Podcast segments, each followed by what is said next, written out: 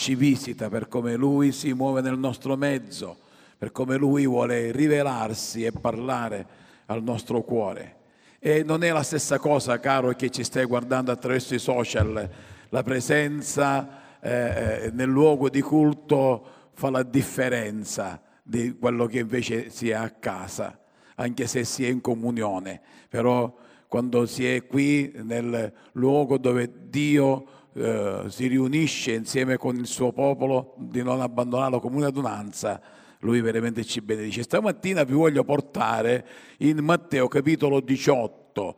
Dovevo predicare domenica scorsa su questo passo che Dio mi aveva dato, ma c'era il mio genero salvo che avevo detto che dovevo predicare lui, più che avevo detto lui ha saputo che ero qui, che lavoravo e, e ha detto no, non è giusto dopo una giornata di, di sabato che sei qui a lavorare, poi eh, domani mattina sarai stanco e così via dicendo, ma grazie a Dio non ero stanco, però eh, va bene così.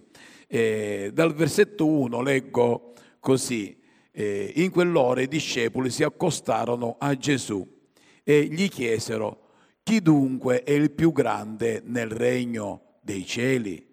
E Gesù chiamato a sé un piccolo fanciullo lo pose in mezzo a loro e disse, in verità vi dico, che se non vi convertite e non diventate come piccoli fanciulli, voi non entrerete affatto nel regno dei cieli. Chi dunque si umilierà come questo piccolo fanciullo sarà il più grande nel regno dei cieli. E chiunque riceve un piccolo fanciullo come questo in nome mio, riceve me ma chi avrà scandalizzato uno di questi piccoli che credono in me, sarebbe meglio per lui che, fosse, che gli fosse legata una macina d'asino al collo e che fosse sommerso nel fondo del mare. Guai al mondo per gli scandali, perché è necessario che avvengano gli scandali, ma guai a quell'uomo per colpa del quale avviene lo scandalo. Ora, se la tua mano o il tuo piede ti è occasione di peccato, mozzalo e gettalo via da te. È meglio per te entrare nella vita monco o zoppo che avere due mani e due piedi ed essere gettato nel fuoco eterno. Parimenti se il tuo occhio ti è occasione di peccato, cavalo e gettalo via da te. È meglio per te entrare nella vita avendo un occhio solo che avendone due ed essere gettato nella geenna del fuoco.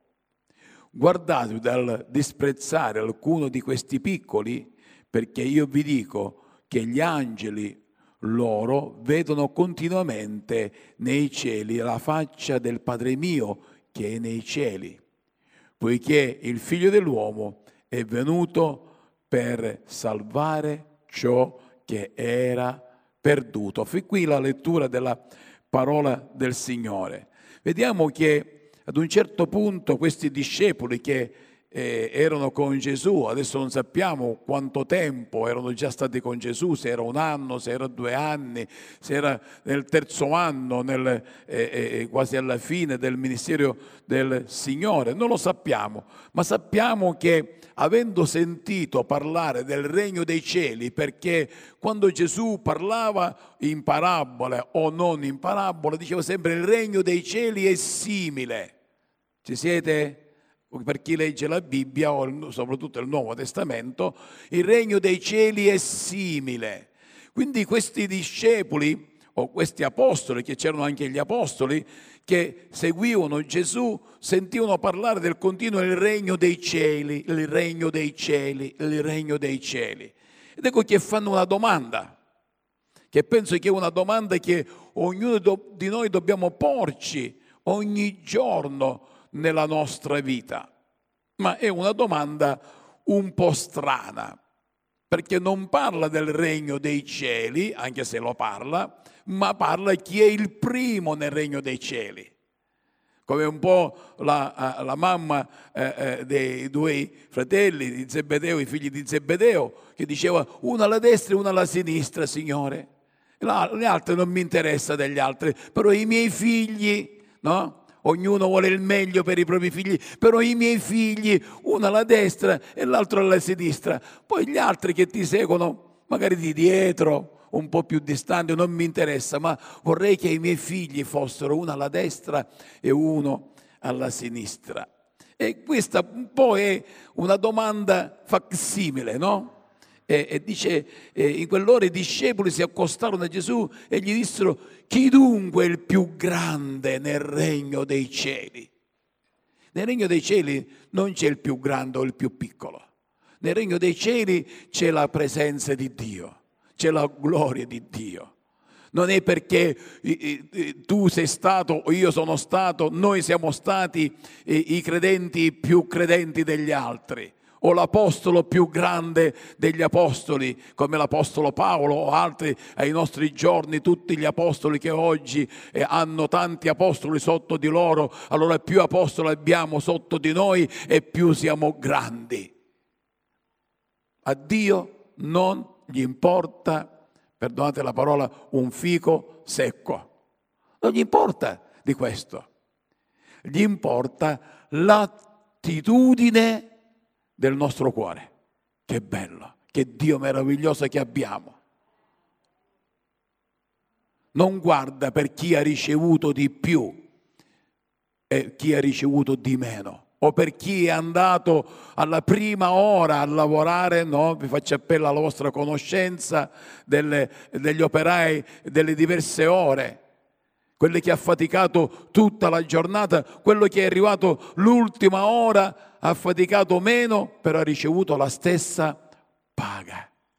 Che grande Dio che abbiamo. Quindi non vi disperate se pensate, ma io non sono apostolo, ma io non sono pastore, ma io non...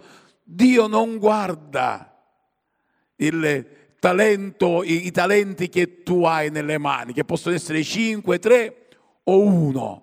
Guarda come tu fai fruttare quel talento attraverso un cuore sincero e puro. Ed ecco che Gesù chiama eh, un piccolo fanciullo, chiamato a sé un piccolo fanciullo, lo pone in mezzo a loro, a questi uomini che già avevano superato i, i loro 30 anni, perché prima di 30 anni non, non entravano nel ministero, se possiamo dire così, per il popolo di Israele, eh, eh, per poter diventare sacerdote o avere un servizio nel Tempio di Dio dovevano avere 30 anni.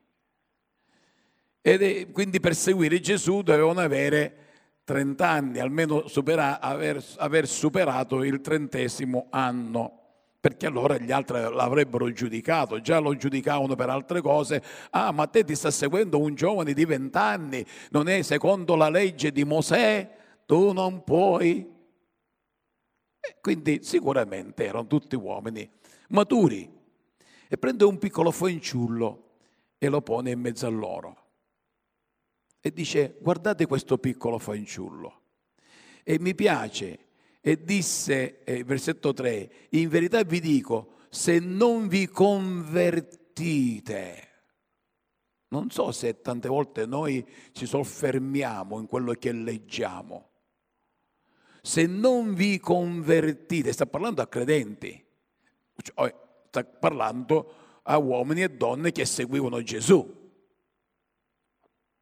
se non vi convertite e non diventate come piccoli fanciulli, voi non entrerete affatto nel regno dei cieli. La conversione non è solamente quel momento in cui noi riceviamo Gesù nel nostro cuore, diamo testimonianza attraverso il battesimo e tutto, allora ecco che tutte rose e fiori, io sono convertito. La nostra conversione è un'azione di vita giorno dopo giorno.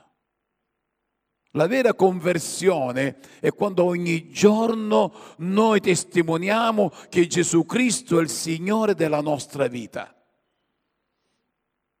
Come un piccolo fanciullo. E io tante volte rifletto, sicuramente l'avrò detto anche altre volte, perché ci paragona a dei piccoli fanciulli o vuole che diventiamo come dei piccoli fanciulli? Avete visto mai un ragazzino, tuo figlio ed altro, che mentre che gioca con il compagnetto o con il fratello o con la sorella, bisticciano? L'avete mai visto qualcuno che si, i bambini che bisticciano tra di loro? Quanto tempo dura quel bisticcio? Eh? Poco.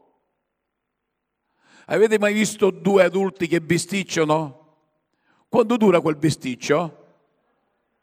Hai voglia. Tante volte dura per anni, e anni e si va da quella persona, se si ci va, quando muore. Quando muore va lì. Che ci piangi? Che ci piangi? E quella è ipocrisia. Invece un piccolo fanciullo, se piange, piange di cuore. Il piccolo fanciullo, se fa pace, lo fa di cuore. Ecco che Gesù dice a questi uomini, se non vi convertite, cioè se non diventate come dei piccoli fanciulli, non entreremo nel regno dei cieli. Voi non entrerete affatto nel regno dei cieli. Sapete, tutto il ragionamento che qui eh, eh, viene posto da, da, questi discepoli eh, a Gesù eh, sembra un discorso in cui loro stanno dicendo, Signore, abbiamo una meta da raggiungere, vogliamo raggiungere questa meta. Cosa dobbiamo fare per raggiungere questa meta?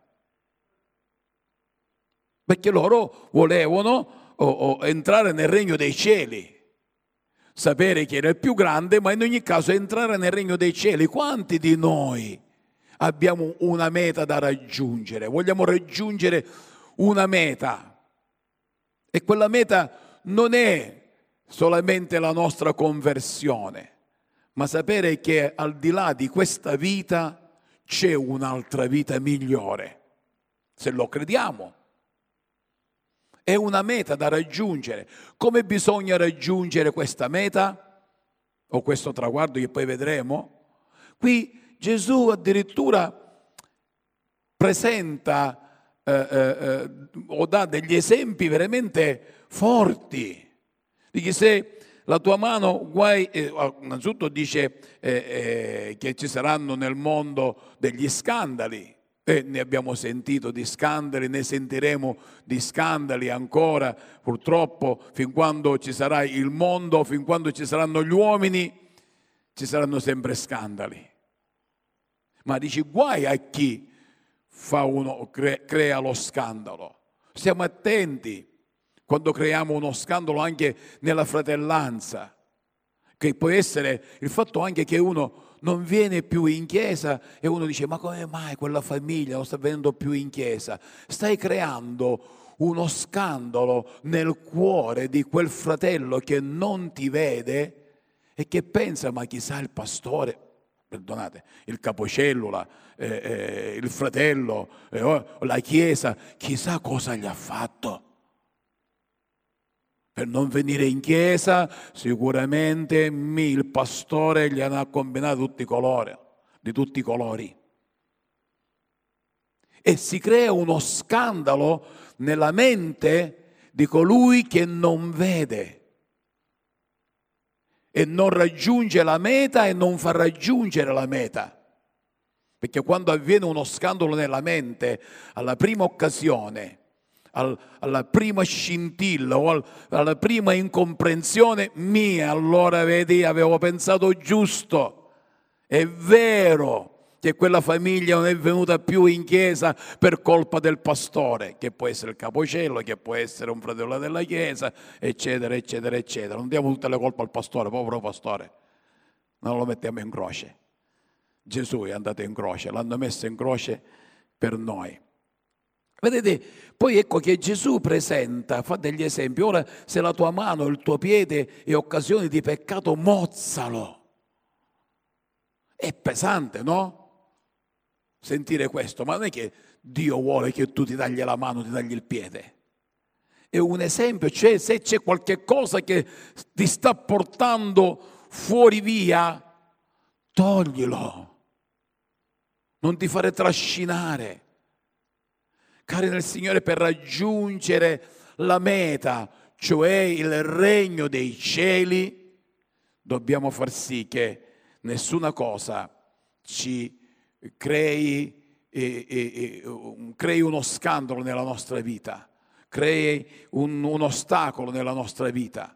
Quindi ecco che Gesù fa degli esempi molto importanti perché per il popolo di Israele vi era anche questo se uno veniva trovato che rubava oltre che andare venivano anche mozzate le mani. Venivano colpiti anche nel loro corpo fisico oltre che devono andare, oggi hanno fatto le prigioni, e allora di andare in una città dove tutti gli omicidi andavano lì in quel luogo, soprattutto se era un omicidio fatto inconsapevolmente e così via dicendo. Faccio appello sempre alla vostra conoscenza biblica. Ma ecco che eh, eh in Primo Corinzi, capitolo 9, dal versetto 23 al versetto 27, io leggo così. Ora io faccio questo per l'Evangelo affinché ne sia partecipe anch'io. Non sapete voi che quelli che corrono nello stadio corrono bensì tutti, ma uno solo ne conquista il premio? Correte in modo da conquistarlo. Ora, chiunque compete nelle gare si autocontrolla in ogni cosa e quei tali fanno ciò per ricevere una corona corruttibile. Ma noi dobbiamo farlo per riceverne una incorruttibile. Io dunque corro, ma non in un modo incerto, così combatto, ma non come battendo l'aria. Anzi, disciplino il mio corpo e lo riduco, e lo riduco in servitù, perché dopo aver predicato agli altri non sia io stesso riprovato. Vedete come l'Apostolo Paolo, avendo ricevuto un insegnamento forte della parola sulla via di Damasco e così via, dicendo, appartandosi per totti anni e, e, e studiando la parola, cercando la faccia di Dio ed altro, lui riceve questo mandato e dice io corro, ma non come battendo l'aria. Io eh, voglio arrivare, so che il premio quando c'è una gara lo, lo, conquista il primo premio uno e poi gli altri il secondo premio, il terzo premio e così via dicendo. Io voglio ricevere questo premio. Ed ecco che lui proprio incoraggia qui la Chiesa di Corinto, incoraggia a correre in, in un modo degno per ricevere, non incerto per poter ricevere e disciplinare il proprio corpo, disciplinare il nostro spirito. Sapete, in questi giorni, sapete, stiamo facendo questo cantiere di lavoro qui che abbiamo vinto questo bando e, e ci sono soprattutto due giovani, ma anche due non giovani che sono qui presenti, che vengono, loro soprattutto vengono il pomeriggio quando non ci sono gli operai. Invece questi due giovani che ho parlato con l'ingegnere ci ha, ha autorizzati a farli venire anche durante l'arco del giorno mentre ci sono gli operai qui e, e che stanno lavorando e che non si potrebbe fare se viene un'ispezione, ma non è che è vietato, il, eh, il cantiere è bello grande e così via dicendo. E ho notato questi due ragazzi, che non faccio nomi e così via dicendo, però che ora qualcuno mi dirà se io quando ho parlato nel passato di queste cose, qualcuno mi ha sempre detto è lo zelo del primo amore. E dove è il tuo zelo? Non ce l'hai più il primo amore. A tutti e 14 gli parlano di Gesù. Se vedo per esempio che non fanno, li stanno facendo lavorare con la dolcezza della, della parola, eh, di, di, di, dell'amore di Dio, di Gesù nel loro cuore. E ma sai, c'è di, fare questo qua, perché non ci dai una mano? E lo, anche se non vuole fare, ah sì, aspetta, ti do una mano. e gli parlano di Gesù, li evangelizzano, gli parlano continuamente del Signore. Ora voi mi direte, è lo zelo del primo amore. Sono da due anni convertiti e perciò c'è quello zelo, quel fuoco. E io che sono 40 anni non ho zelo? Cosa sto correndo? Dove sto correndo? Voglio raggiungere questa meta? Chi sarà il primo nel regno dei cieli? Signore, c'è questo regno, noi vogliamo raggiungere questo regno. C'è una meta da raggiungere. Ma ormai io sono 40 anni nella fede, non ho più nulla da imparare. No, ma perché devo, ci pensano gli altri a evangelizzare. Cari, questo è il tempo dell'evangelizzazione. Questo è il tempo per proclamare che Gesù ama questa umanità. Diversi stanno avendo anche noi qui in chiesa, sia io sia altri, hanno avuto questa parola da parte del Signore che il 2021 sarà un anno di grande raccolta. Per quanti lo crediamo, per quanti corriamo, per quanti non ci raffreddiamo, per quanti non rendiamo scandali. Dipende da noi, cari. Io voglio raggiungere il regno dei cieli e so che anche voi che siete qui volete raggiungere. La cosa importante, cari, non ci raffreddiamo. Un ultimo verso e vado alla conclusione. Voi sapete io non predico tanto, ma spero che quel breve messaggio che porto possa raggiungere il cuore, perché tante volte essendo lunghi magari poi si perde il filo conduttore, si perde magari qual è la meta che, o, o, che uno vuole, dove uno vi vuole portare. Perché mi è stato sempre insegnato, forse da, da militare, perché eh, ho fatto diversi corsi, che la mente dell'uomo, faccio una piccola parentesi così, respirate, rilassatevi. La mente dell'uomo riceve da 0 a 15 minuti l'apprensione più, più, più forte, da 0 a 15 minuti. Da 15 minuti a 30, 35, massimo 40 minuti va a scemare, a scemare. Quando arriva a 40 minuti non riceve più. Infatti poi a scuola ed altro eh, c'è l'intervallo, no? un quarto d'ora di intervallo affinché la mente prende ossigeno. Uh, perché lo fanno l'intervallo? Perché lo potrebbero fare 5 ore tutte quante consecutive, questi ragazzi li fanno perché li faccio fare 5 ore, li fanno fare 4 ore e li mandano a casa un'ora prima, ma c'è l'intervallo di un quarto d'ora per far ossigenare il cervello. Qualche insegnante è qui e magari mi può insegnare in questo oppure gli fai una distrazione, gli fai una battuta, gli fai alzare come una volta facevo, alziamoci in piedi, alziamo le mani, l'amore di Dio è alto, l'amore di Dio è grande, l'amore di Dio è profondo. Poi alzati, un bel respiro, ah, ora potete sedervi e la mente ha preso ossigeno e può riprendere nuovamente a ricevere. Ok, avete ossigenato il cervello? In secondo Corinzi, il, il capitolo 13, vado a leggere perché anche se l'avevo qua davanti, perché poi ho ossigenato troppo il cervello e quindi ho perso il filo conduttore. Nel versetto 11 dice così l'Apostolo Paolo sempre, dice del resto fratelli rallegratevi, perfezionatevi, incoraggiatevi, abbiate la stessa mente, state in pace e il Dio dell'amore e della pace sarà con voi. Ripeto, del resto fratelli, rallegratevi. Ma in questo momento ci possiamo rallegrare? Sì, se sappiamo che Gesù è per noi. Ci rallegriamo. Se sappiamo che i nostri cari che sono stati chiamati a casa sono con il Signore, ci dobbiamo rallegrare perché comprendo che c'è una sofferenza nel nostro cuore, eh, viene a mancare una persona cara, eh, comprendo che si crea un vuoto, però rallegriamoci perché sappiamo che dove loro sono in questo momento non c'è pianto, non c'è dolore, non c'è pandemia, non c'è sofferenza, non c'è niente, c'è solamente la presenza di Dio, se crediamo che c'è una meta da raggiungere. È tutto lì. Se non crediamo che c'è una meta saremmo disperati.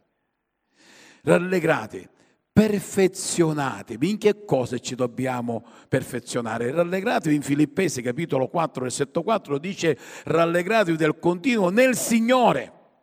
Lo ripeto ancora, rallegratevi nel Signore.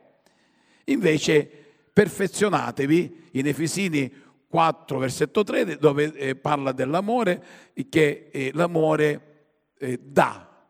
E una volta ho predicato su questo e ho detto non si può dare senza amare. Tu non puoi dare a qualcuno qualcosa di prezioso senza che tu ami quella persona. Non si può dare, ma si può amare senza dare. Tu puoi amare una persona, però non dai niente. Si pricchio, come si dice a Catanese. Si pricchio. C'hai amore, ma si pricchio. E i pricchi restano pricchi. Chi dona invece riceve. Pensate Gesù, che ha donato la sua vita, poteva essere pricchio, eh, ma lui invece no, ha donato ha amato. Padre, perdona loro perché non sanno quello che fanno. Non imputare loro. Chi c'è, sorella? Te posso piangere. È la verità. Eh, o no? Giusto? Io posso amare e non dare, non dare perché c'è una mano longa e una mano corta. Concludo. L'amore è una scelta. Amare il fratello è una scelta.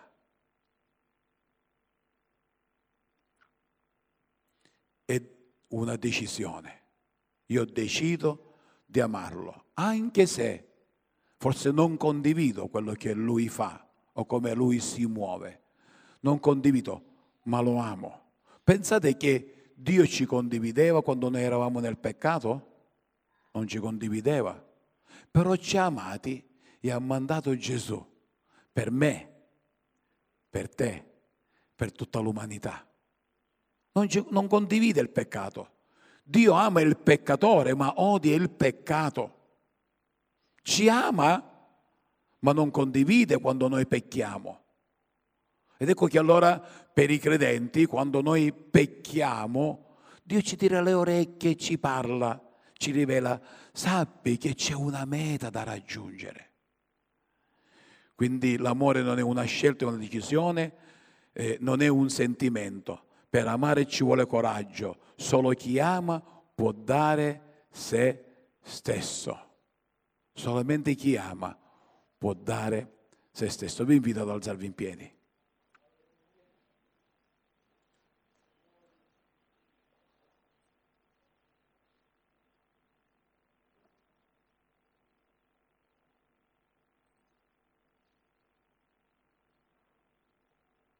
Gloria al tuo nome.